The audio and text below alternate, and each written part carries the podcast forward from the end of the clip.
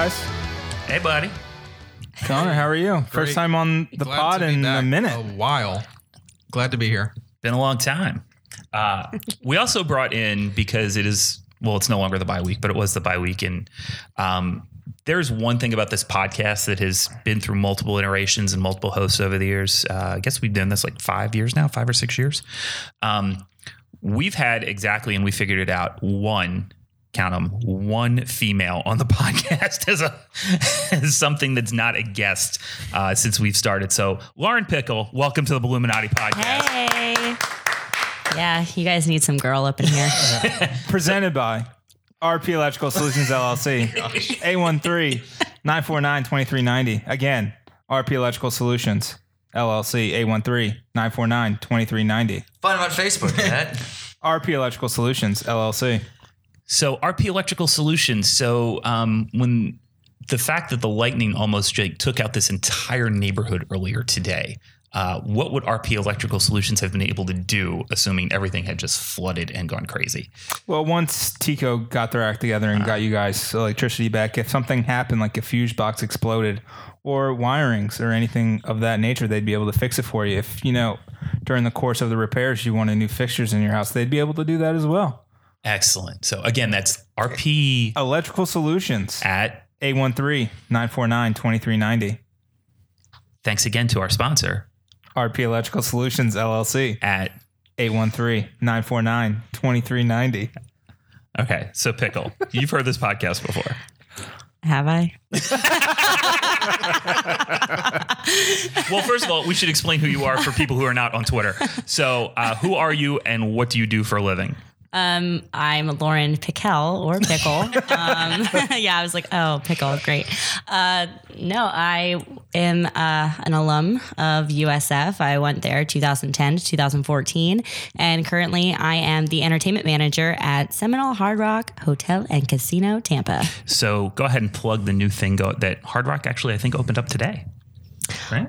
They haven't fully opened it yet, but the center bar is pretty much open to for everyone to see, and it's pretty much just getting the finishing touches. So, new bar will be open soon, and I'm super excited about it because it's beautiful, huge TVs. I think it goes like 85 inch TVs, 70 inch TVs, 65 inch TVs. So it's awesome. You can see it from all the way across the casino. Hard Rock got money. It's almost like they're making a few bucks over there. I don't know how they do it. we don't make any money. I don't know. We're broke. Uh, come see us. Help party, us out. Is that the party line? So, um, and also, who are you on social media besides a winner of Mike Kelly's T-shirt for your fantastic sign at a football game? oh boy. Tell us, talk about the sign, and then who are you on Twitter and Instagram and all that stuff? Okay, so I'm gonna give the sign credit to my boy Kody Allenson. If I had his Twitter handle, I would plug it in here, but I don't. Sorry, Kody. Uh, that's Kody with a K. But we came up with this idea for a sign to get Mike Kelly's attention because we wanted a T-shirt, and it was basically uh, Tyre McCants in MC Hammer pants. So it said, "You McCants touch this," and his arms could do his windmill motion, and we did it every time something good happened. So It was a 3D interactive sign. it was, and we uh, It was a very good sign. we posted it on the uh, the Twitter world, and it got a lot of attention. And Mike Kelly saw it, and he was like, "How can this sign not win?" So Kody ended up winning this shirt. He was like, "Hey." I want you to have this. So thanks, Kody. Uh, it's just at Kody Allenson, K O D Y A L L E N S O N. You're you- welcome, Codes. And you on Twitter are I forget. I think I'm Laur Picks. I changed it so often. It's really annoying. Um, once you get verified, never change it again. I Trust know. me. It's true. At Laur Picks. It is at Laur Picks. L A U R P I C K S. Yeah, so follow me. I tweet good things sometimes. My sister just got into USF. I was so excited about it. Woo! Go Bulls. Go Bulls. So she's going to Rutgers, right? Absolutely not. I told her not to apply there.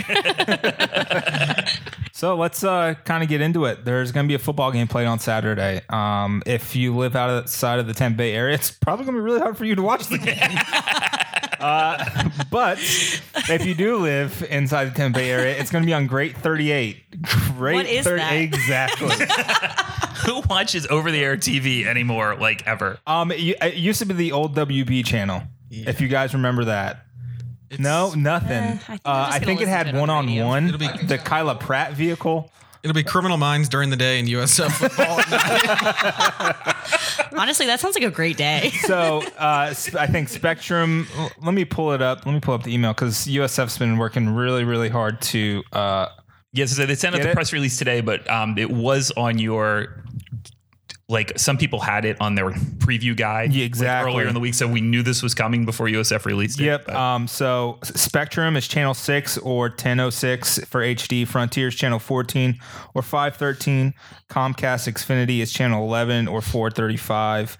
DirecTV is 38. Dish is 38. Um, you can all, it'll also be broadcast on 11 Sports, which is available via DirecTV, ATT U-verse, and Verizon, FiOS, and NESN. So if you live up in the Northeast, this is uh, your shot to watch USF football.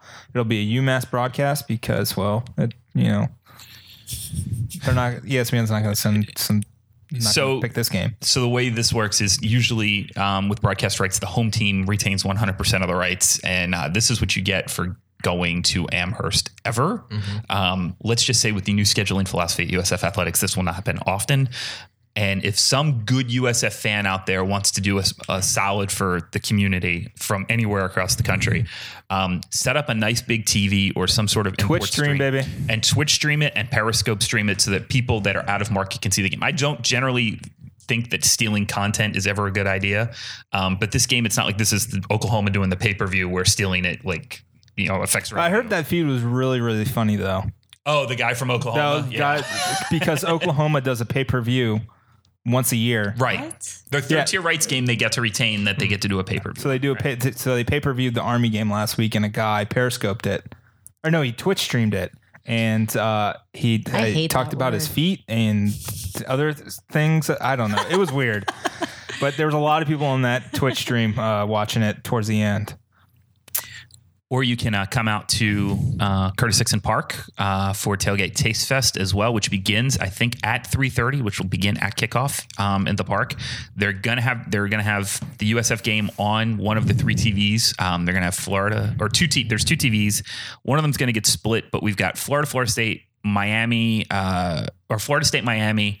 Um, and what is the Florida LSU and USF and UMass all going on at the same time? So it's going to be competitive for space for TVs. But if you want to come out and have a good time, enjoy some good food and some good drinks, uh, It's gonna get bumped. well, they're going to split one of the TVs in two. It's the only way. So which game ends up on the big screen? I guess is the, the question. That'd be hilarious if it was USF. It should be hometown team. Okay. Okay. I'm not making this call, by the way. They, who's they're just going to get the poor people at the Event Development Institute, which is run by the Tampa Bay Sports Commission and does a fantastic job. This is like their worst nightmare, having all three games when you only 3:30, rent two TVs, having all three games at the same time. They do a fantastic job, and no matter what they do, somebody gonna be pissed off. so nothing you can do there, but it's gonna be a great event, especially if the weather's good. Uh, come by on Saturday; it's wonderful. I'm judging barbecue again, one of my favorite days of the year.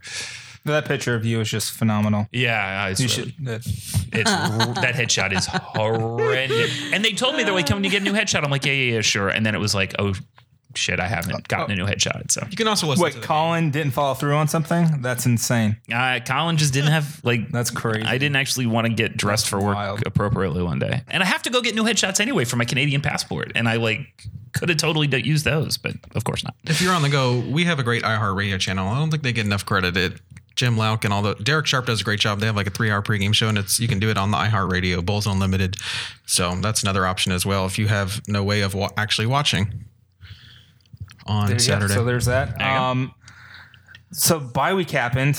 We got about eight minutes of Charlie Strong on Monday during the teleconference, and that was it for the rest of the week. Woo! Great access, but hey, he's going to turn this into a South Florida town. Okay. Um. So Shots fired. don't You didn't get- see the sign when you walked in the door. this is shots fired zone right here. so it was. What were oh, you doing? What was he doing while you were asking him questions? Well, this was this week. He was eating lunch during the. What was he AAC eating? Ah, I should have asked him. Come on. Coach, what you what you munching on? It's got to be like Nothing.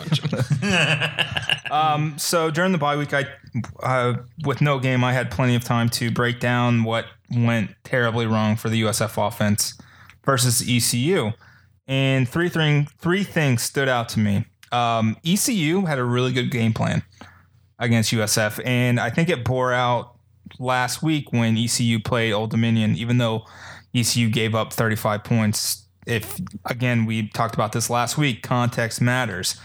ECU didn't allow Old Dominion, allowed Old Dominion 300 yards. They, I think, Old Dominion came up with 269 yards.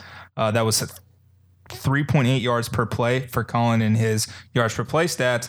Still very, very good. And ECU's uh, defense coordinator David Blackwell continues to prove that he might be a good coach. This is the third time in four games that ECU's allowed under 300 yards and it, it just worked perfectly against USF. They lined up in what's called a wide nine technique, where they put their two best speed rushers on the far outside shoulders of the tackles and just kind of isolate them, take them out of the play, bring pressure up the middle. And against USF, that's where you want to bring the pressure because the left tack, the left guard, the center have outside of this year have not played. Uh, if it was Demetrius Harris, redshirt freshman, or Hal Roberson and center Michael Wiggs, who is replacing Cam Ruff, and it's honestly not been great so far.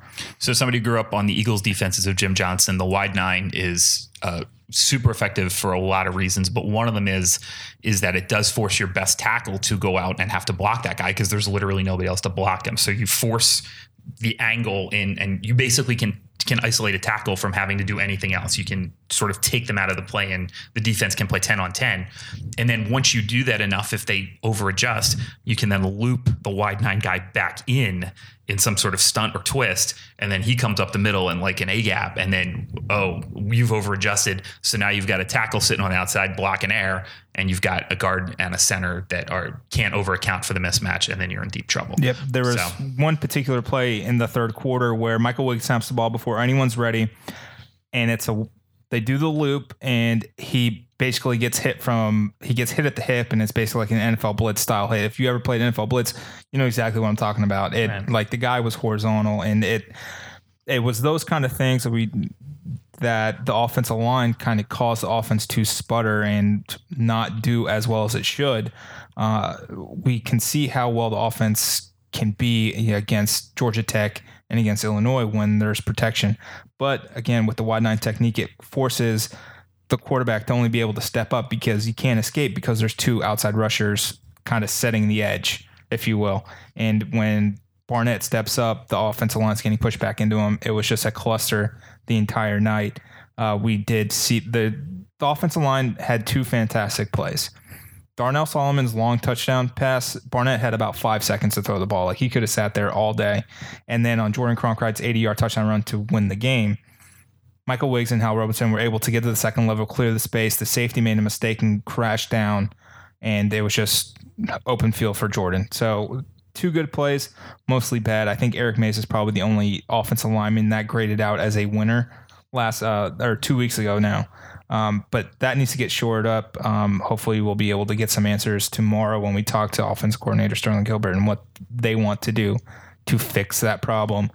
And then also injuries. Injuries have been a huge problem this year. Um, I, I've said it. It's the season from hell injury wise for USF.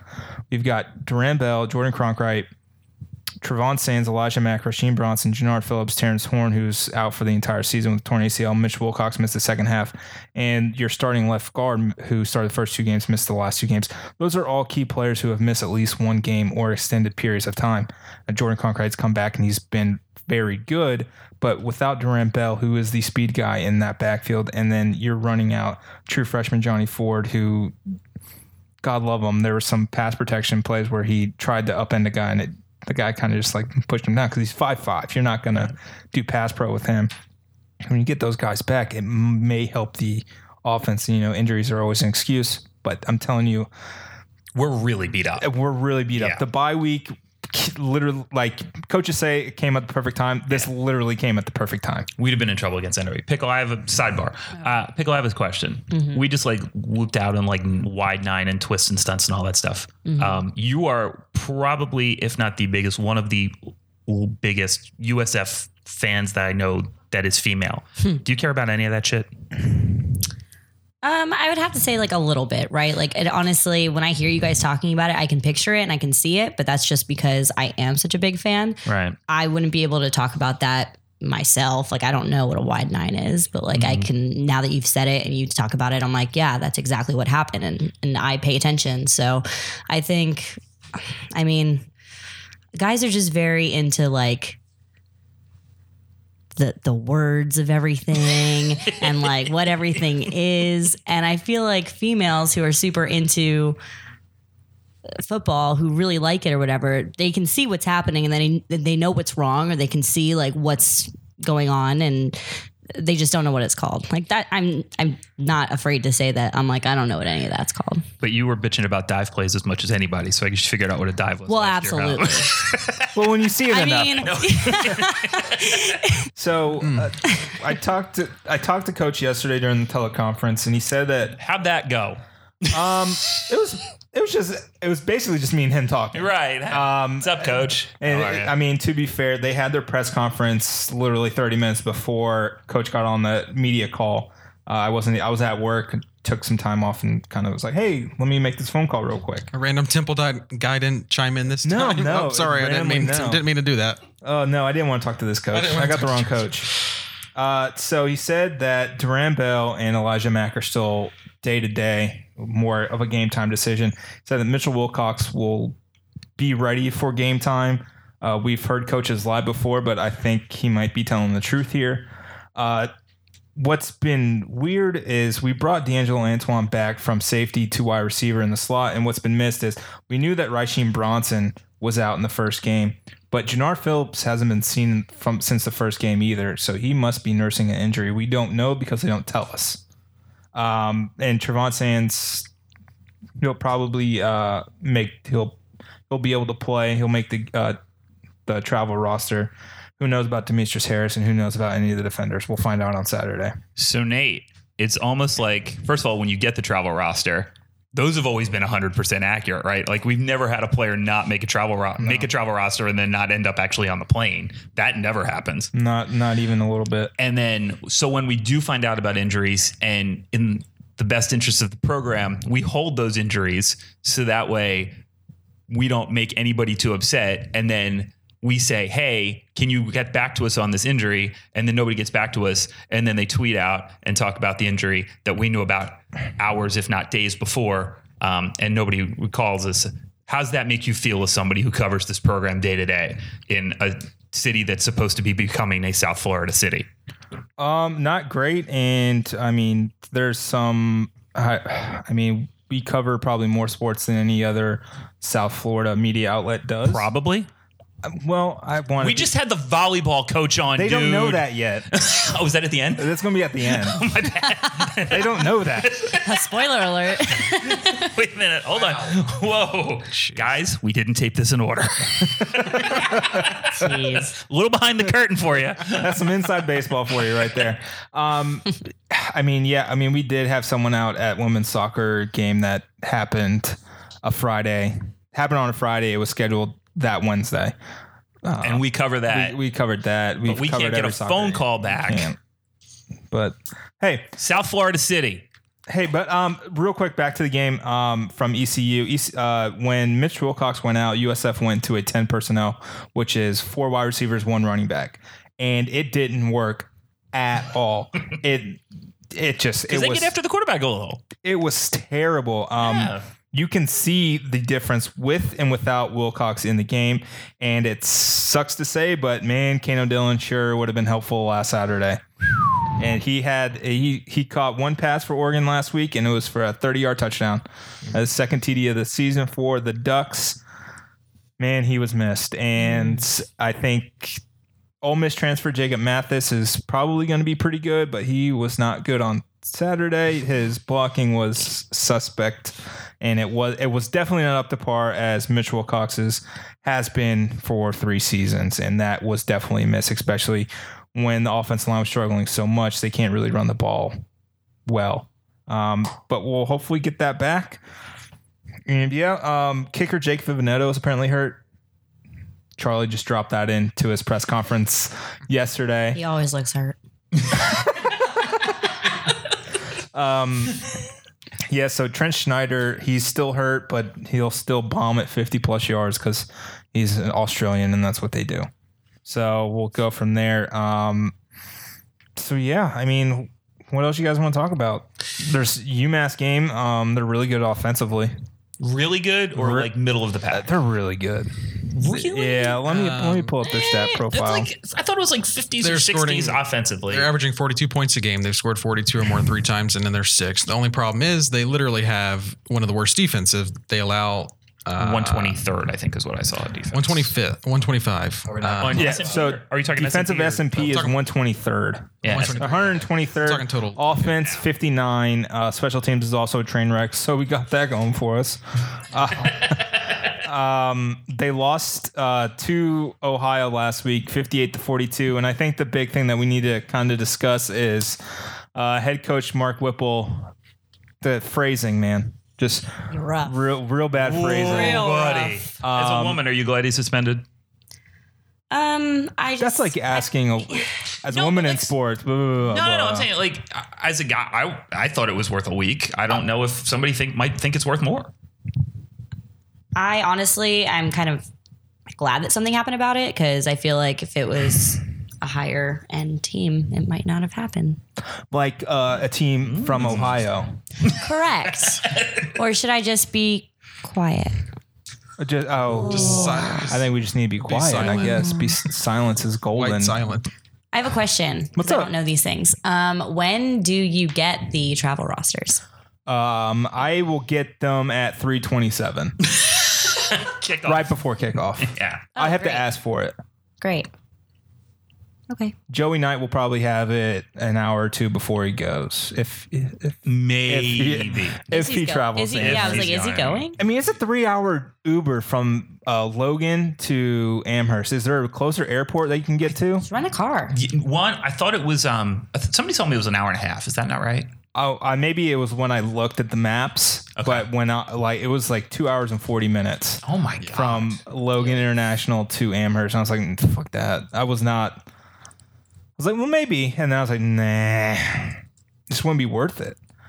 Yeah. Like how, like a three hour Uber, how much is that? Like 80, 90 bucks, even maybe more. maybe rent a car though. I mean, you know, but it's still look. This What, trip what- is a you're gonna rent a car to drive around Amherst? fair. look, t- to be fair though, th- I mean, this trip is a royal pain in the ass. Like for anybody who wants to go, it's a bad team on the road. Like if you want to stay in Boston for a couple of days and maybe like sightsee in Boston during a playoff run for for the Sox, I kind of get it. But otherwise, As a one off, as a one-off, it's tough. I told you this on Saturday. USF should never be going to UMass. It just doesn't make any sense. It, it, Even as a two for one, if it, was, which it's, not. it- it was a one. It was a one on one, right? it is a one on one. Oh, USF should never. They should only be coming. Do we know who uh, signed that contract? Is he? I mean, he's clearly no longer with the school. But was it the the guy that just left or the guy before him? I believe it was the guy that just left. Are we not using his name for? No, we can say his name, Mark Harlan. I believe Mark Harlan signed this contract. Okay. Mark Marlin. No. Mark Marlin. So not only did he do a one for one with UMass, he also didn't uh, apply to host a regional. S- well, that will ugh, That that roused about. that is still never acceptable under any circumstances. But it says it's forty. It's a fifty-four minutes from Hartford. There is a JetBlue direct to Hartford because I've taken it. To, I, Okay. That's what I take to go to the conference tournament for the women. Um, That's not Flying bad. Into one state and driving to another. New England, no big deal though. It's New England, like Rhode Island. Like you fly in somewhere. Like I fly into Mass or uh, Connecticut to go to Rhode Island for you know stuff. It's just you know. I just I, You guys, look at all of our phones. Wow. know. Has all the USF things. We have all three of the love USF. all three of the different Wow. ones. I know. oh, you guys are Cute. so cute. Adorable. Um, so UMass, uh, they have a really good wide receiver, Andy Isabella. He has 41 catches for 648 yards and seven touchdowns. He's been targeted 58 times, so he has a 70.7 percent In four catch rate. Wow. in four games. That's crazy. Yeah, he's averaging 15.8 yards per catch and 11.2 yards per target. Uh, he's They have like a senior laden offense that's just really good together. yeah, their their running back's also a senior. The quarterback's a senior. What could Uh, go wrong? What could go wrong? Oh God. Their What best could go wrong? uh, DB is local. He went to Blake High School on here in Tampa. He had a pick six last week in their loss against Ohio. So What's his name? his name is Isaiah Rogers. I believe he's up there. Right? Yep, he has 22 tackles, two Yep. tackles for loss, a run stuff, and a pick.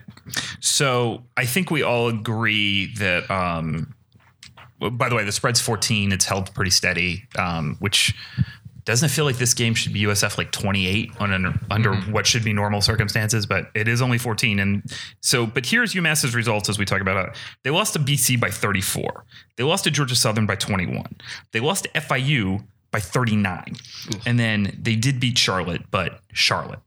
Um, I know the offensive statistics are pretty good, and, the, and these defensive numbers are. I mean, they gave up 63 to FIU, but should we don't have a reason to worry here, do we? Like, like we can go relax and have a good time on Saturday. Okay. Well, one, I've learned that we should never just relax. Um, we are USF. I think I've had many heart attacks already during the season, and this is one of our probably better seasons that we've had so far. So, ooh.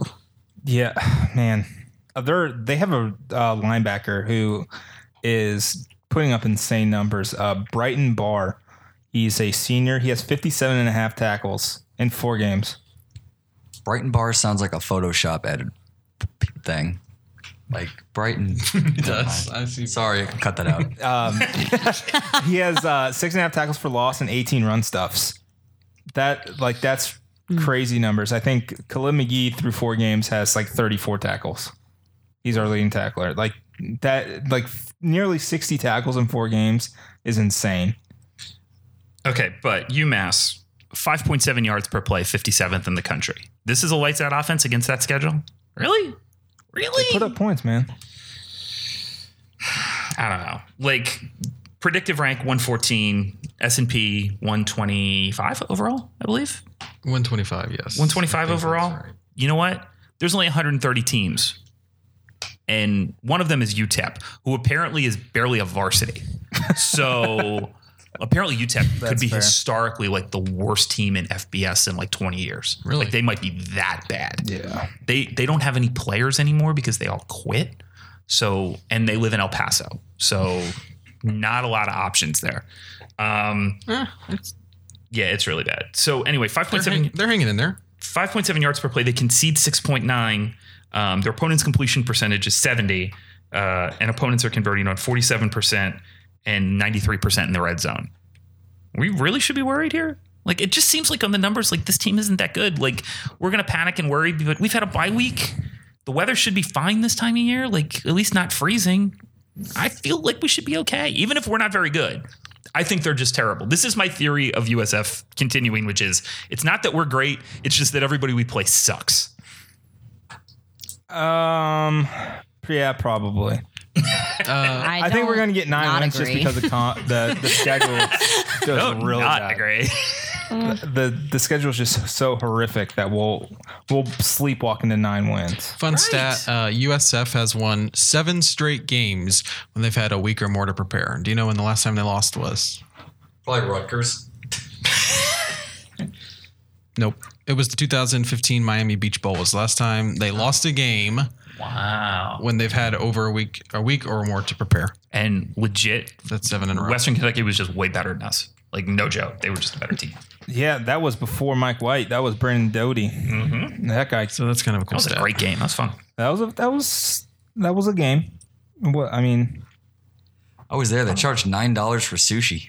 It was pretty interesting. Sushi at a football game slash baseball stadium. Marlins Park. No. Oh yeah.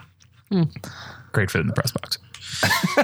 I bet. Sweet life. Great, t- great time on the beach, by the way, too. For the pregame, the pregame. Oh, and the, the party the night, bef- like two nights before, with all the bowl executives and everything. Oh, on a rooftop in downtown Miami, delightful. Is that where Matthias Chabadi was? I don't think we'll ever know what happened to him, man. And no, then man. we got He outnumbered by Western Kentucky fans. He How liked about me on an app. That was great. Oh, really? Oh, can we discuss like players that have hollered at pickle? Like you don't have to use names. How, yeah, how many players have How many shot players their have hollered? shot? How many players have shot their shot? Uh, let me open my Twitter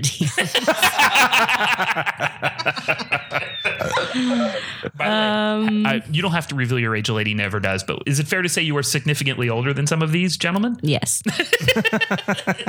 I think uh, one of my responses was, "Oh, baby, no." um, we're at three right now. And you're not even that far down the line. No, make it four. Okay. Oh, the spread's up to 14 and a half. Oh yeah. Yeah. Um, let's see. Oh, there's someone. Oh, uh, this is from uh, Matt at Tampa Bull Rider. Which flavor of wings should I get at Wings Amherst eh, for what will probably be one of less than half a dozen USF tailgates in Amherst that day? He's leaning towards sriracha yaki. So a mix of sriracha and teriyaki. First of all, you go, you're going to Amherst. You made a huge mistake.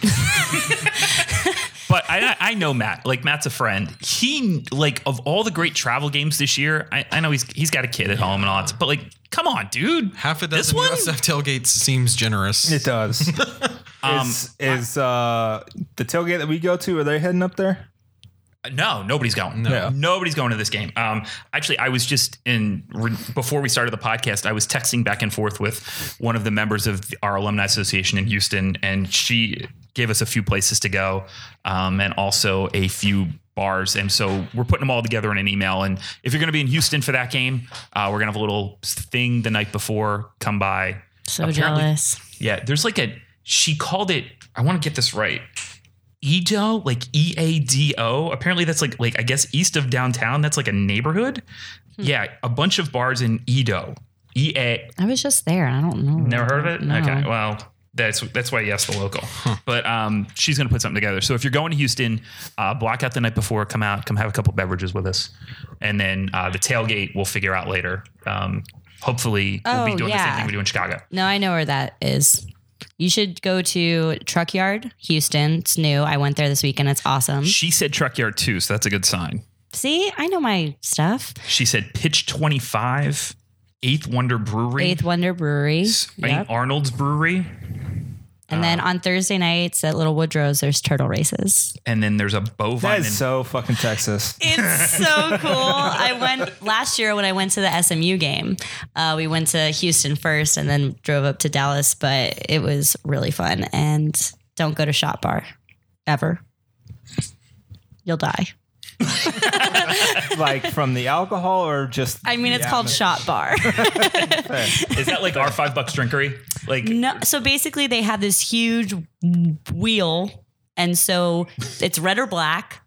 And you tell the bartender, okay, I bet on red or I bet on black. If it lands on black, it's free. If it lands on the other color, you have to pay for it. And they're all shots. wow. Yeah.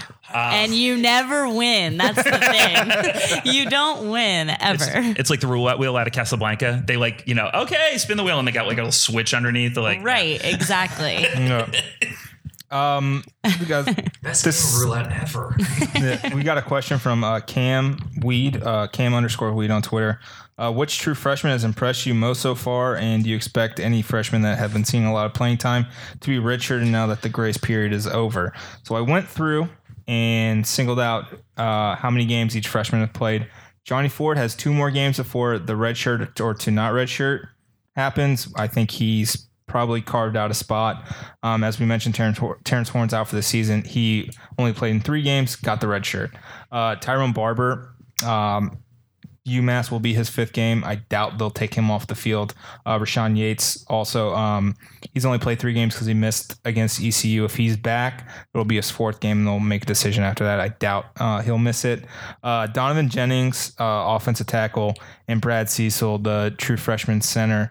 Uh, they're both at four games and they played special teams. So it's going to be super interesting to see if they try to keep them off the field to retain that eligibility. But the only thing is, Cecil is the backup center and De- Jennings is the backup left tackle.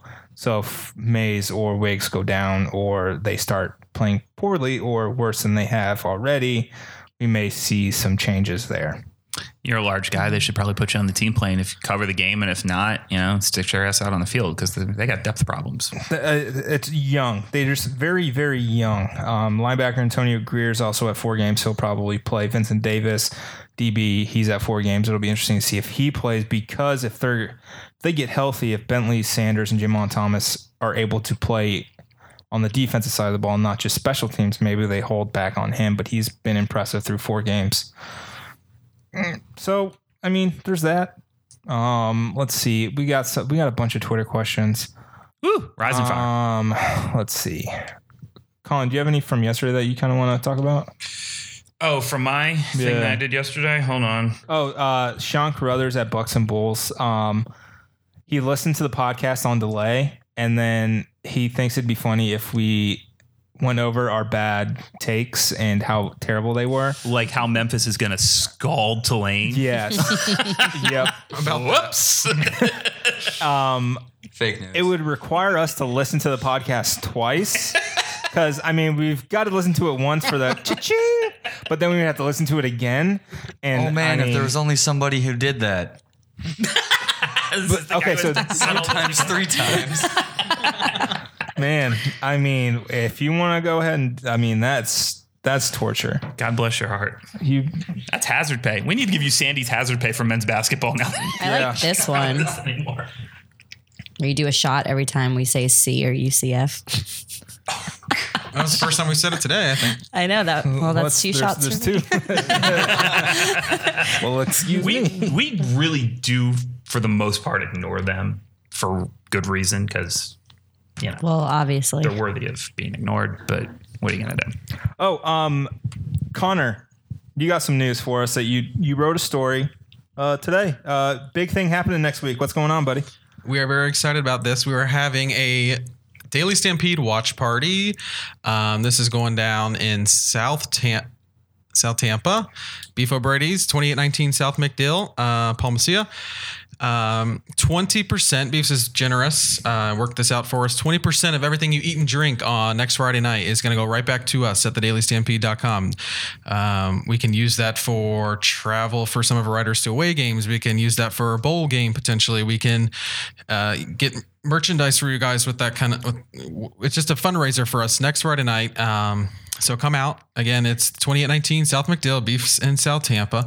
Uh, we're gonna have a pair of Black Friday tickets um, for USF and CDOT, and um, we're gonna have pretty much everyone on this podcast, the, the, the normal guys at this Bulluminati, Bulluminati podcast crew, and Jamie, who one of our writers. Um, Lives in the Dallas area. He's driving up to Tulsa, and he's going to be there covering and tweeting all, all for us in the press box. So we're going to have him call in if Anthony, our producer, uh, can Figure that figure out. that out somehow. That'll be kind of cool. We're gonna have like a live halftime show at Beefs. Uh, we're gonna have reserved tables. I'm gonna have green and gold beads. It's we're gonna go all out. So be there. We're starting it at six o'clock for a seven o'clock kickoff next Friday against Tulsa. It'll happen, and yes, and we also use need to use that money to pay Jamie hazard pay because he's driving up to Tulsa. He's driving to Tulsa. Yeah, he's driving to alone. Tul- Driving to Tulsa Poor by bastard. himself. I wanted to go to Tulsa. Why didn't you For go? what? I don't know. Just to say I went to Tulsa. I heard it's fun. Really? Yeah. Okay. Like I heard that There's a Hard Rock there. I'm sure you get a discount. I definitely get a discount. Definitely get a discount. So there's that. Absolutely get a discount. So yeah, I don't I don't know what the crowd's going to be like for Tulsa on the road either, especially because it's a Friday night, which makes it Do they have an airport? Um, Oklahoma City. That might be your closest. no. they gotta have an I'm looking it up. That's probably your Oh, I closest. did. No, they do have an airport because I looked because Yeah, I they was do. looking at flights. Oh, you mentioned the game is on Friday night. That you may probably ask. You might be asking why we're doing the watch party on a Friday night. Well, uh, we figured it work. It would work better. I frequent that beefs a lot. I know that the West Virginia alumni chapter of Tampa is there. The Clemson, Michigan State, they're all there on Saturdays. It's total madhouse. So this way, on a Friday night, we can have the place filled with USF people without having to worry about any other games going on. I know there's a plant game that night, a couple blocks down the street, but that won't be a problem. But um, so yeah, that's what we're doing, and we hope to see you next Friday night. and Beefs closes at like generally at the end of the game. They'll close, so like you might want to head out for a couple beverages afterward. You're in a pretty good neighborhood because Connor and I may or may not have gone to a bar about a block away and watched football for. and Vito was with us too. 1 p.m. to 11 p.m. We sat there. No, it was later than that, wasn't it? Yeah. Yeah, we, we were there for 10, 11 hours watching football uh, last week. Um, yeah. We had, should we should we tell the Hawaii story? Yeah, yeah, yeah. Hawaii story. So, Oh my God. We've got four TVs up watching the games on the screen at the dog in on what is that on Beta Bay in in South Tampa, and so we're there, and when we get there, we're the only ones there. But then was it the 3:30 games? The Gators people start coming in. Yeah, Florida State people started coming. coming in. So like changed a couple of the TVs, but like we had some some financial interest in some of the games that were going on on some of the bigger TV. But one of the ones that was not on a TV and was only available on an app last week was Hawaii and San Jose State.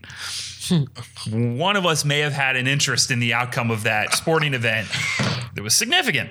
So, um, anyway, I it got to the point where we're watching the game on an iPhone, okay, and it goes to five overtimes.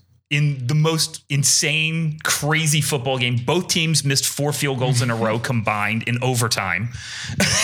Just total, It was madness. One of which was an extra point, yeah, literally. 20 yarder. Like I, Five overtime. I didn't even watch that one because the game's over. Like I just I left the scroll up, but then I didn't even watch the actual kick because I'm like, there's no way he's missing this. He missed it.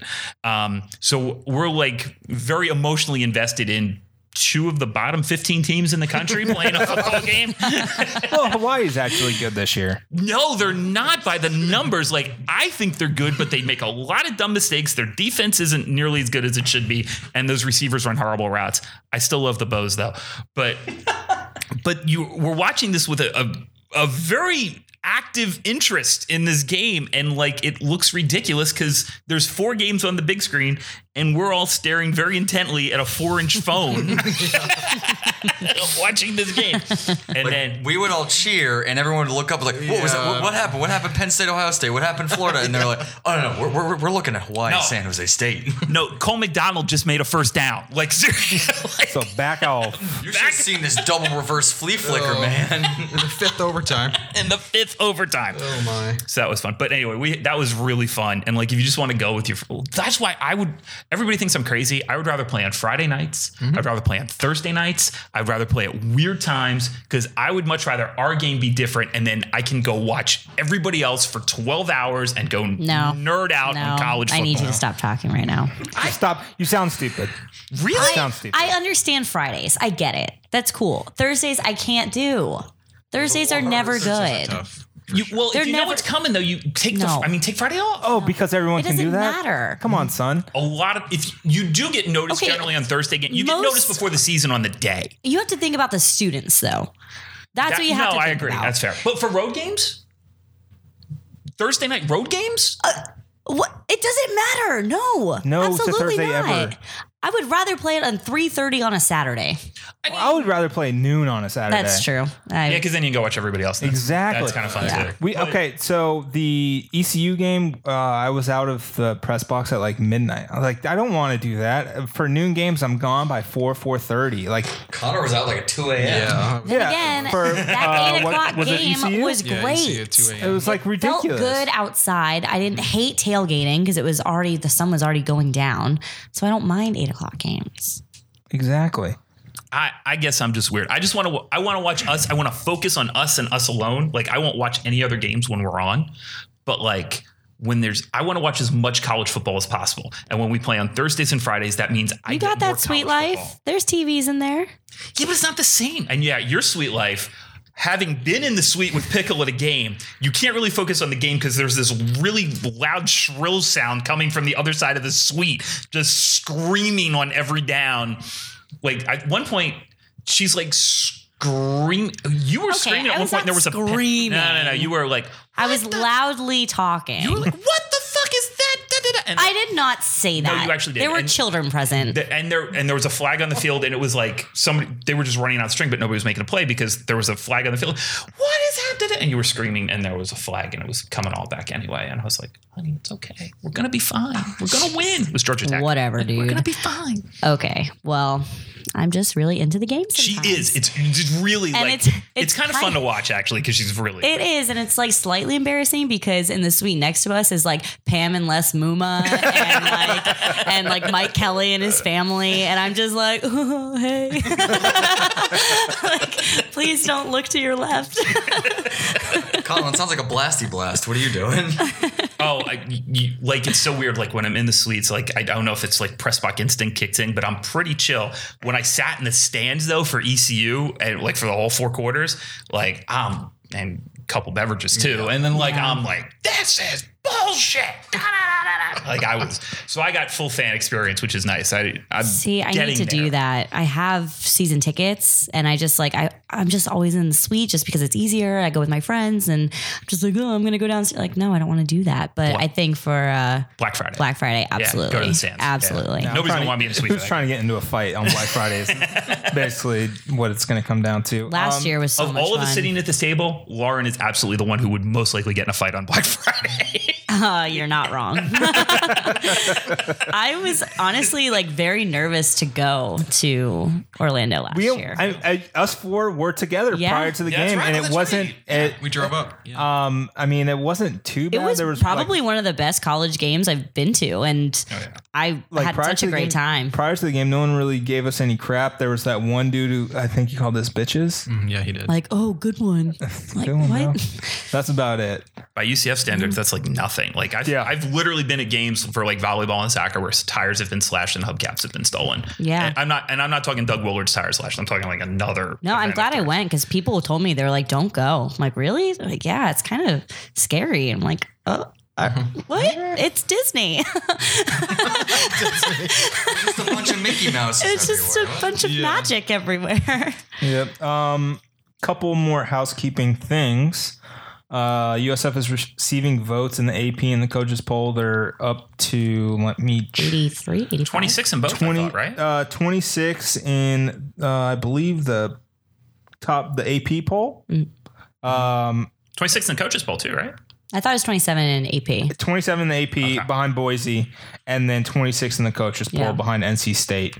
If you think USF's one of the top 25 teams in America right now, If you're you think they're insane. Top 30 right now. five, 40. Do you think it's just Yeah. because they're undefeated? Mm. Yeah. Yeah, I mean, writers are lazy. Yeah. they see a Georgia Tech win on there without knowing that Georgia, Georgia Tech Tech's is terrible. Booty hole. So after That's the game, true. I said that I thought that Georgia Tech win would look better as the season went on because I thought Georgia Tech would improve, especially with the new quarterback, Yeah. and they would get better. nope. I was wrong. They are not good. Uh, then they lost the pit, who then got uh, demolished and destroyed. buried by UCF. I mean, just so not even it's ever in the game at any point. Right. Makes me sweat.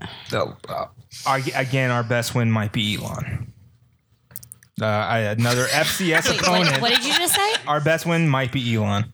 I thought you said UConn, and I was like, No, no, no. Elon. I mean, No, honey, don't yeah, worry. Was It's like, fine. um, much Like like, last year. foretelling. Uh, I mean, depending on how you feel about the middle school in Lubbock, Stony Brook was our best win. That was the best team that we played and beat. isn't that nuts?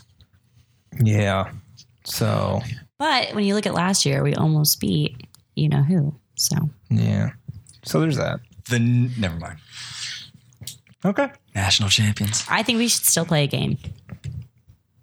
what? Play up. Play a game. Want to play a game? Wanna play a game? I like that game. We got drinking. We got booze. We can do drinking games Yeah. Oh, um, um, uh, on Tuesday nights. Totally normal. last last bit of housekeeping. Violet the pup is uh, hanging out with us right now. Yeah, she, She is. is Where's so the pup? cute. Where's- Sweetest. She's laying down. Oh, she's over there. She's hanging out. Violet's having fun. She's she has to stop nipping at people. It's not okay. Her first birthday was this week. Um, Aw. We got her an ice cube, and the, it was her birthday. We got her an ice cube. That's the worst But it was a gift big ever. One. Well, what else is, does she want to wear? Anything? People who make their dogs wear things are humanizing the dogs, and it's you not her okay. all the toys and some new. She's got treats. toys. She likes her toys. and you go get her a little doggy massage. I think she should have a doggy bed, and I'm kind of mad her father hasn't bought her a doggy bed yet because like the dog like there are these ones if you listen to the rights to ricky sanchez podcast you probably don't but you should um, they sell doggy beds for like the different sizes of dogs and they have a gallery of all of the dogs sitting on the beds that they sell on the podcast the beds look like legitimately human comfortable for dogs like That sounds great. i mean they're so amazing like super like plush thick and all like that so And that's not humanizing the dog. no, and it's giving the dog a comfort because dogs, bigger dogs especially, get arthritis, as they always say on the podcast. So it helps keep your dog from getting arthritis in the long run. Okay. Yeah. Very cute. All right, so let's play a game. Um, all right, pickle. So I'm going to throw out God. USF things no. that have happened, and you're just going to give me a one word Okay. summary. Okay. Okay. Remember, this is taped on a podcast, so if you say something really horrible, I'm going to tell you to delete it. right? And if I it's- hear it, I will sue. good luck with that. we have to make money. You have to can't draw blood from a turnip, honey. So, all right, let's. um Okay, let's go. Mark Harlan, Disappointing. the slow flow uniforms, Fire. McNeese State, No. Um, on campus stadium, One day. indoor practice facility, Now. Judy Genshaft. See ya. I'll miss ya. Sorry, that's more than one word. Skip Holtz. Absolutely not. the new Marshall Center. Haven't seen it. Really? Mm-mm. The new Adidas gear. Underwhelming. The black jerseys. Lots of potential. The new academic logo. Horrifying. Quentin But- Flowers. Goat. Marlon Mack. I don't know the good word for it. Uh, I just love him. Favorite Olympic sport. Curling. Favorite Olympic sport that USF offers. What are you doing? Oh. I was like, oh, this is different. uh, I don't know. I don't know. Your favorite non-football team. Um, Your favorite team that's not football. probably women's basketball. Collin Sherwin's hair. Very gray. You said you had fire takes. Issue your first fire take. My first fire take is our offensive coordinator. Do I just talk? Yeah. That's kind of how podcasts work. well, like, I mean, I just, I've never been a fan. I think the only time I was ever a fan was probably the first three games this season. And I was like, wow, we're doing different things and not just doing the same play every single time. And then obviously, the last game, I don't know what happened. And it just is a lot to just, it's just, I feel like I'm disappointed constantly. And it was really funny because, you know, like on Facebook where you have like your memories pop up, I had a, a little status and it was like, USF is like a really bad boyfriend. You want to believe he'll change, but they never do. And I was like, oh, wow. At least we won and broke a bunch of microphones at the same time. Way to be, Connor. Um, but yeah, So- that's just like one of mine. It's just, it's always on my, I just, I don't like that guy. And I try and I try and I try. And I just feel like I just can never like him. Is it because of what happens on the field, or is it the way that he reacts to it off the field, or is there any specific reason? I think it's a little bit of both. So obviously it's obviously it's what I care about on the field, right? Like that's what I want to win. That's all it happens. That's what I care about. But I think his reactions off the field make me a little crazy too because I really appreciate when Charlie Strong is like not afraid to say like this is where we struggle. This is what we didn't do well. This is whatever. And I just feel like he lives in a little fantasy world where he's just like, oh, you know, well, we got it. And I'm like, no, you don't got it. so it's just, it's frustrating. So I, I have a question that about football, and I we sort of went about football and, and how it caters to women in a way earlier, but there is some controversy across the country about like these events that they do before the season where they try and like show teach women football. You know, I mean, they do them across the country. I know some of them have been labeled as misogynist and things like that. Um, please represent um, 50.1% of the world's population and tell me like what like as a as a true football fan and somebody who like appreciates the game do you think that is good bad do you think it like helps the cause do you think it brings more people in or is it just sort of like a little pat on the head condescending Um, so I know they did one recently. At, usf's done them for years but they haven't been nearly as controversial as some of the other ones that have been more The one in Orlando, I believe, had a boutique. That Yeah. that was one of the drawing points for Like a boutique at the camp? Yeah, Like what what mhm. like that just sold uh, UCF gear. It was a, a that Oh, was so like a mer- like merchandise. basically, but it, they called it a boutique. Okay. So I disagree with that. I think that's just that's weird to call. When I think of a boutique, I think of either like high end shopping or like getting my hair and nails done.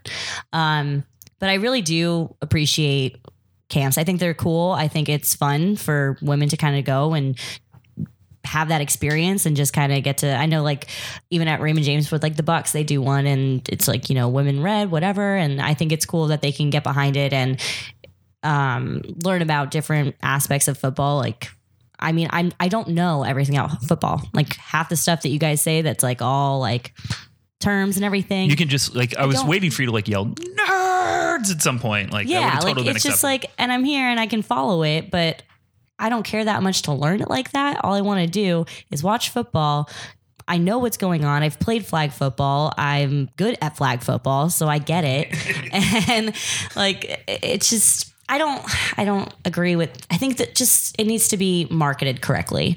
And I think that has a lot to do with what anything, right? Like if it's not marketed well, it's not going to do well. So if you you're not oh, featuring a boutique, like that's not going to get my attention if I'm a girl and I'm interested in football. Like be like, you know, star quarterback, whatever is going to be there and help you, you know, learn this, this, this. And I'll be like, that's awesome. I have a, it's all about the experience, I think.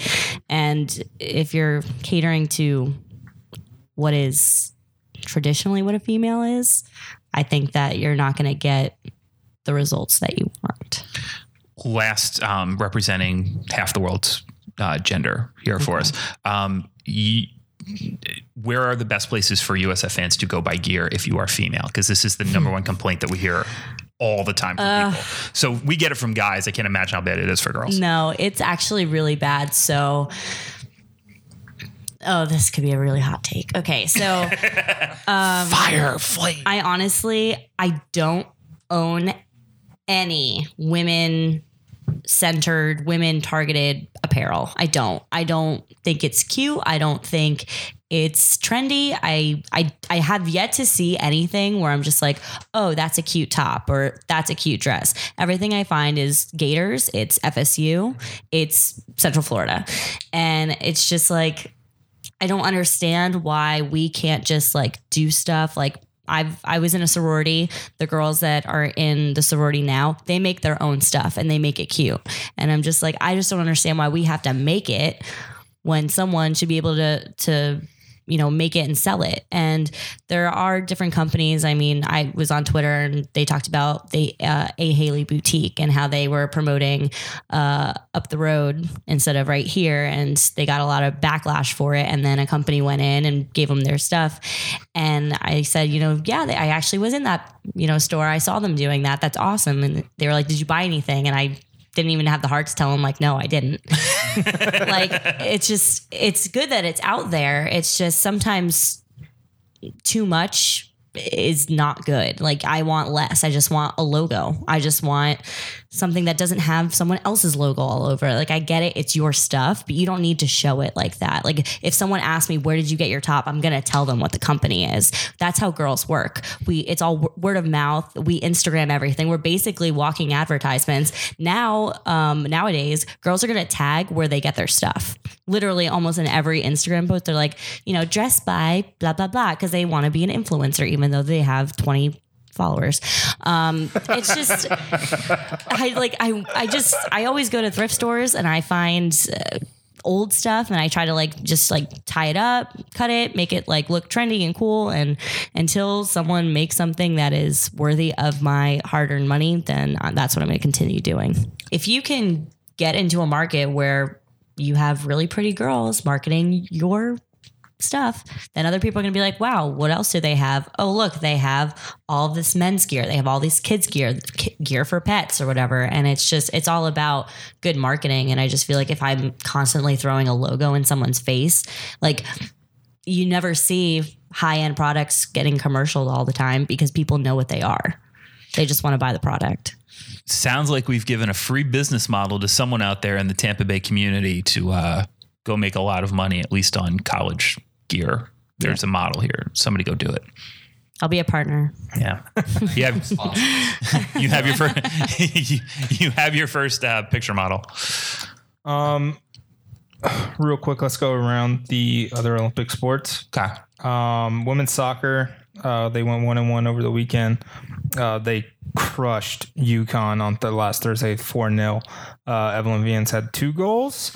Uh, she's still really, really good. Um, then they lost one nothing to Temple in a double OT, um, despite out shooting Temple twelve to six. First ever time Temple has beaten USF in women's soccer Damn. That sucked. You know what? Double overtime. In Philly, in Philly. Yeah. Sunday afternoon. you have to spend Sunday afternoon outdoors in North Philadelphia. First win of a That's ranked opponent ever in Temple women's basketball. Real quick, are you guys going to Temple? yeah, I'll be there. Yes. Oh, Oh, me too. Probably. you have a thing the night before, by the way. I have a thing. You have a thing to do the night before. Uh, I don't like the sound of that. It's it's oh yeah, it's good. It's very. Um, the Bucks are playing at the Giants the next day Yep, too. I'm going to that. Me too. Really? I think I'm gonna get tickets. Yeah, Go Bucks. and the Lightning play uh, the Flyers the same day. I know. Yeah. That's a Oh tri- my triple god, header, triple- Triple. what a Tampa weekend! But go Giants. up? Sorry, Um, sorry. I mean, We put it all together. Don't worry. Cut that out. Uh, men's soccer uh, beat Stetson on, Stetson on Tuesday and then beat Tulsa 3 2 in double overtime on Saturday. Uh, they're 4 5 and 1, 1 0 and 1 in the conference. Uh, they've kind of turned around since that, that slow start to the season. Um, notable women's sailing, killing it again.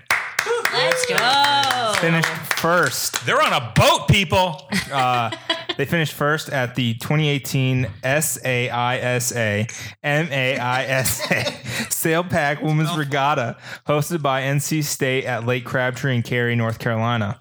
Um, so crushed it. Good for them. I mean, they continue to uh, be one of the best programs on campus that's in St. Pete. So Nate, what does that stand for? Fuck, I don't know. Sound, actually, I used to know this because we had a girl win a national championship. If you know Um, this right now, I'll give you a hundred dollars. Okay. Uh, it, the last ones are look it up. intercollegiate. The last Acronyms. the the last part of it is intercollegiate sailing association. I know that. The um first I want to say South Atlantic South Atlantic Intercollegiate Sailing Association. Fuck, I don't know. Give me my money. Okay, what's what's MA? So, uh, so you have the SAISA. Right. SAISA. South Atlantic Intercollegiate Sailing Association. Black chip, please. Just a black chip. You work at a casino, you know what that I means. know what that Okay. No purple. South Atlantic District of the Interscholastic. Intercollegiate Interscholastic. See? wrong. Wrong. Sorry, bro. So Tough break, man. I'm gonna keep my black chip, and Yeah, you can move go it to the Hard. Rock and earn it yourself. Um, So suck it. You suck. Shocking. Shocking that you're bad. Yeah, oh. I pull that I get that far out of my ass, but I suck. Okay, go ahead. that was pretty good. That was pretty good. Uh, men's tennis had a was- successful weekend at the Bedford Cup. Um, they advanced to the flight. Uh, Alberto Bar- Barroso Campos advanced to the Flight One Singles Championship and Flight One Doubles Consolation Championship with teammate, teammate Jacob Wojcik. Uh, and then men's and women's basketball both opened up their training camps. So basketball season almost here, y'all. Um, but volleyball yes. volleyball guys uh, they have won three straight matches against uh, unf memphis and tulane without dropping a single set since that five set loss against central florida uh, a couple weeks ago um, and joining us on the podcast the Bulluminati podcast presented by RP Electrical Solutions LLC, 813-949-2390, is USF women's volleyball head coach Courtney Draper. All right, joining the Bulluminati podcast for the very first time. USF women's volleyball head coach Courtney Draper, welcome to the show. Thank you. Thanks for having me. Coach, uh, it's Connor. Thank you so much for taking the time. I just wanted to ask you. I don't want to go all the way back to it because now you guys have gone on this tear where you haven't lost a. Uh, you've won nine straight sets, clean sweep over the weekend. But the atmosphere a couple Fridays ago at the Corral, I was there. I told the guys here, and I even wrote about it that it was really one of the best on campus atmospheres I can remember. Maybe outside of a couple women's basketball games, or but uh, um, what was it like playing in? I know we dropped it in a five set heartbreaker, but what was it like playing volleyball in that kind of atmosphere? They had to bring in some extra seating, even turn some people away. But what was like? What was it like playing in front of the fans that night? Yeah, it was incredible. Um, you know, obviously UCF is always going to draw a big crowd because everybody wants to beat them, and uh, you know our students were there, our student athletes were there, our entire administration, and tons of people from the community. So we we certainly appreciate that support, and we, I think that it makes it a really tough environment to play in. It's almost like we're playing with a seventh person on the court when you have such such a great uh, fan support there's a lot of people in our conference that say it's the Corral is one of the toughest places to play. And so, you know, we only have so many home matches. Of course, you want to want to try and pack it out every time you play. It seats only about a thousand, so um, it's not too difficult to fill uh, when you're playing good volleyball. Mm-hmm. So, Coach, what has been the biggest difference for you guys this year? You struggled last year, and now you're 13 and three, uh, heading into a huge game on Friday against Wichita State. What's been the key for you guys uh, so far this season? Yeah, I'd say there's a few things that are contributing to our success this year. Um, I, I, really love the leadership uh, that we're getting from Clara Payne Brianna Stoll and also Jakara Walker, who's new to the program but uh, made immediate impact not just in her level of play, but also the way that she can lead a team. Um, you know, the team votes for captains, and they voted for those three kids. And someone like Jakara, who just entered our program, you know, she has immediate trust from her teammates and um, and a high expectation of her teammates as well. So um, I think you know the leadership has been really solid for us this year. Um, and then just our our first contact has become a lot better. Um, obviously, CC Clausen, our freshman libero, um, who was up to at one point she was top 20 in the country in digs per set. Um, she's she's really fun to watch, but she just keeps us in system a little bit better, um, both on serve receive as well as defense. Uh, and um, Jakara is helping in that area as well. We just we can, can we can have better control of the ball this year than we had in the past. So I think that those are the, probably the two uh, biggest factors. I will say we got a little bit more height um, on our team this year as well. And I think that's just um, making a more competitive gym environment and practice every day. You know, you have to hit around a big block. Um, you know, even even if some of these young kids aren't aren't major contributors yet, they will be eventually, and they're really helping our program. I mean, you know, when our A team plays our B team, it's it's close, it's competitive, it's not any type of a blowout, which maybe in years past it had been. So, you know, I think I think a few things are contributing uh, to it, but if I had to pick a few, those would be my top ones. And coach, uh, you know, you've already surpassed your entire win total. Uh, we're just about halfway through the season. Currently 13 and three. Finished last year 12 and 18. So it's definitely been an, an impressive turnaround. And Clara Payne um, was named actually to the honor, honor roll yesterday. She's been around the program for a while. 22 kills in two matches over the weekend. What what does she mean to this team? Just kind of that leadership role she has. Yeah, I mean, Claire is like the heart and soul of this team, I feel like. And she too has extremely high expectations of her teammates. I mean, every day in practice, she's pushing them to work harder. And yeah, when you've been at the same place for four years, you really want to see uh, the team excel as you're on your way out. So I think you know, we have four seniors, and all of them have, have a major sense of urgency because um, it's their, their last go at it, you know, and they want to be able to hang a banner. So um, I think. Uh, you know, all of our seniors are doing a great job, but obviously Clara has been a go-to player for us, and um, yeah, she's she's just she's having a phenomenal senior season. Hey, coach, it's your designated shill. Um, so I, am just so excited to see you finally be able to get this um, where you want it to be and at 13 and three. But I have like two macro issues that I want to ask you about in terms of like the conference. First of all, um, there is no conference tournament, and you're playing 20 regular season games right now. Is that something that you would like to see change?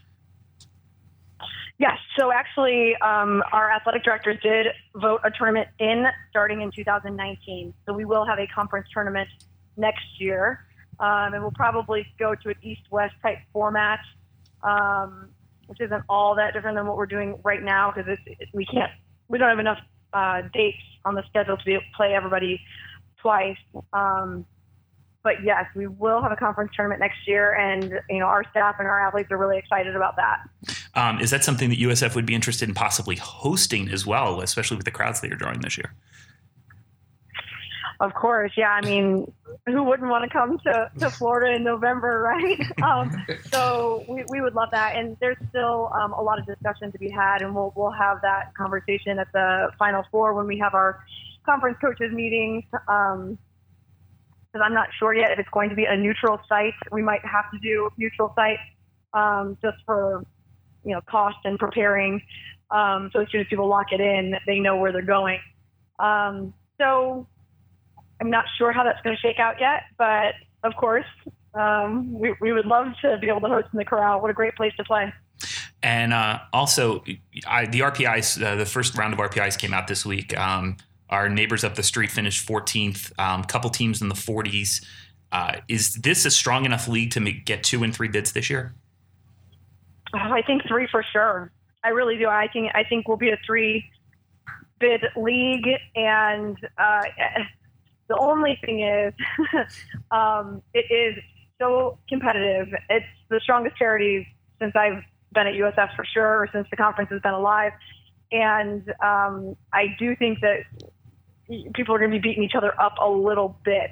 Um, so that could obviously play a part in it, but um, it is it's a very strong volleyball conference. The last two years, we finished in the top five as far as top conferences in the country. We were even ahead of the ACC um, in 2016. So um, certainly great, great volleyball is being played, and you know we're happy to be a part of it. Awesome. Well, as someone who's seen you up close have to fight through this for all this all these years and all the struggles that it takes to be an Olympic sport coach at USF, I am so happy that you have been able to to get it on the right track this year and finally get the support also not only from the university but from the school that you need to or from the fans as well to, that you need to to move forward and really grow this thing. Thank you. I really appreciate that and I feel that from not just the community but like you said the administration and you know, Jose Fernandez called me last night, left me a message saying how, how proud and happy he is. And, you know, I'm close with uh, Denise and Erica, and they're all just our, our biggest cheerleaders. I see so many, you know, Brian Gregory at most of our games. Like, I just really appreciate, um, you know, the support from everybody at USF. It's really fun. And last one out of me, uh, Coach. Um, you mentioned it's great to hear first of all that there's going to be a conference tournament in, in, 2019, but there isn't one this year, and it, a big stretch coming up here at home um, uh, with Wichita State, the defending league champions, on Friday night at the Corral. Four straight conference matches at the at the Corral, actually, with Tulsa, UConn, and Temple coming in here as well. So safe to say this is a uh, pretty important stretch of the schedule coming up here, starting Friday night. Yeah, so the next two weeks are going to be really, really important for us. Um, I mentioned earlier how we don't get to play everybody twice. Um, so this weekend we have Wichita State on Friday and Tulsa on Sunday, and we only get to play them once. So I keep reminding our kids when you only get one crack at them, it's super important to take care of business.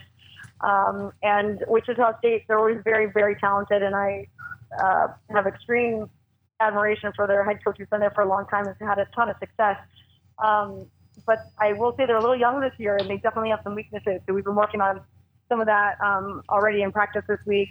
And then uh, we'll play Tulsa on Sunday at noon. And just a reminder that we will always do a free clinic after our Sunday matches um, for kids who are middle school and younger. So our whole team stays and our staff stays, and we do a 60 minute clinic uh, just to kind of give back to the community. We, we say thanks for coming to our match and cheering us on. In return, we're going to do a free clinic for you. So, you know, I certainly expect the corral to be packed again this weekend. Um, and then the weekend after uh, is uh, UConn Temple, and uh, UConn is off to a great start. And Temple is always uh, near the top of the conference. So, um, really happy to be at home uh, two weeks in a row. Uh, I feel like it's a really good time of the year to be able to be at home because we're about at the halfway point. And um, yeah, it's going to be a really exciting weekend uh, coming up. Coach, you talked about the Wichita State game this Friday. It's a whiteout. The first 250 fans will receive a free T-shirt. Uh, over the weekend, uh, Wichita was in one of the weirdest games. Just looking at the box score, They they lost to Tulsa, their first loss in conference play, and one of their sets went 41-39. Have you ever been a part of a, a, a set that went to that much, that far? I have not. Um, it was funny because we were actually on the road. We were in New Orleans, and our team was following the live stats. So we, we saw the score going back and forth and back and forth. And yeah, the that first set was 41-20. I'm sorry, 41-39, and then they, it ended up going five sets. So I, and today we actually we did some conditioning in practice today, not because they were in trouble, just to continue to condition and stay in great shape. And, and we said you know, you could be a part of a battle like that where the first set of a five set match got to the 40s. So we just have to be prepared for anything. Um, and I really do think that everybody, you know, this conference is it's just a complete dogfight. So every night, uh, you know, could, could go extra points and extra sets, and we just got to be prepared for that. Um, but and we kind of had some conversation with our team. Everyone was asking how what's what's the highest score you've ever played to? And you know, there were some high 30s, but nobody in the 40s. So that was that was pretty crazy, especially again that being that first set of five. They had to have been exhausted by that um, fifth set. Absolutely. I, I, I, thought it was a misprint when I saw it in the box. yeah. I was like, that can't be right. yep. awesome. Yep. Thanks, Coach. Thanks for the time, and uh, good luck this weekend. We will uh, be cheering you on, and uh, it's you know thirteen and three. That's pretty damn impressive. Well, thank you. All right, guys. I appreciate it. Thanks so much. Thank you so Thanks, much Coach. for having Thanks, us. Coach. Good luck. Okay. Bye. Bye. Thanks to Coach Draper for the time. Um, again, if you haven't, if you've never been to a game at the Corral, like you've probably heard me yell about volleyball for I don't know how many years if you've been listening to this podcast for a while. Um, it, they are, it's a it's a great sport to watch, especially in person. Go out, show support. This team has really turned a corner. Um, they've struggled for a lot of years, and, and some of it has been things in their control, and some of it hasn't. But the fact that they're finally going to be able to um, draw some crowds, and you know, and they are competitive for an NCAA bid right now. And so, if they can find a way to to make a run here late in the season, they can get back to the NCAA tournament for the first time since I was there. God, I was sitting in the front row as an undergraduate the last time. That was 2002, um, and that team has two people that are now varsity head coaches at the D1 level. Um, and that was a, a really fun group. Uh, and so to be able to see this team turn it back around and get back to that level has been terrific. So go Bulls. I'm so happy for Courtney and her team. All right. And thank you for listening to the Bulluminati podcast presented by RP Electrical Solutions LLC. Shout out Lauren Pickel. Thanks for Lauren coming. Pickel, thanks for thanks. thanks for Thanks. coming and uh, making this uh, podcast a lot better. Thanks for classing up the place, dude. Yeah. Oh, You guys are so sweet. Go Bulls. Go Bulls. Go Bulls. Go Bulls!